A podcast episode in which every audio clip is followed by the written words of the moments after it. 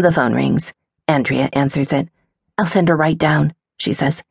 Hanging up, she catches my eye. Mr. Tarragett would like to see you in his office. When? Immediately, I assume. Eyeing the mountain of folders, I push to my feet. Knowing Hawthorne, he just wants to waste my time. But I've been summoned, so off I go. Slowly. My toes are pinched, starting to ache. Hawthorne's door is open. Feet propped on his desk, he's flipping through a car magazine. When he sees me, he stands and reaches for his coffee cup. I'll be with you in a moment. He walks out, leaving me standing there like an idiot. Ms. Yorker. I turn. Please don't call me that. You're not allowed in executive areas. Got it, I snap, and I move outside his office. Of course, I know I got special treatment before, but I really hope Hawthorne doesn't act like this with the other employees. Ms. Yorker, he says when he finally returns, a fresh cup of coffee in his hand. Thank you for coming down. I realize you're busy this morning. I don't bother rolling my eyes. He doesn't deserve a reaction. My sister called about 15 minutes ago, he says, and my heart skips a beat. Is Bandit? Your cat is fine. He'll be picked up today, and you'll have him back by tomorrow night. Oh, that seems like a long time, but I don't really have a choice, do I? I wonder if this is part of Romeo's plan to keep me from running again.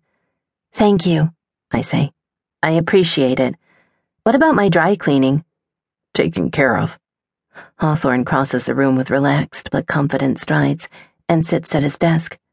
Close the door, he says. Why didn't you shut it? I snip. You were just there. He opens the desk drawer and takes out a ruler. He places it across the desk, and I get the impression it's a threat. No employee handbook nearby? I ask, referring to the first office object he ever used to spank me.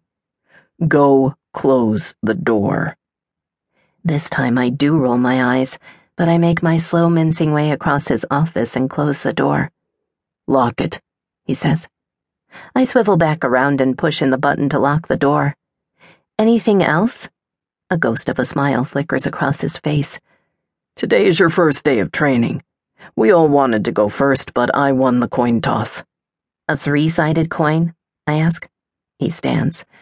You'll want to rethink your insolence, he says. The purpose of your training is to lay out rules. By following the rules, you'll gain our trust. Rules? I feel my nose wrinkling. Surely you can be more specific at this point. Logical rules, arbitrary rules. It's up to me. Remove your skirt and blouse and hang them neatly.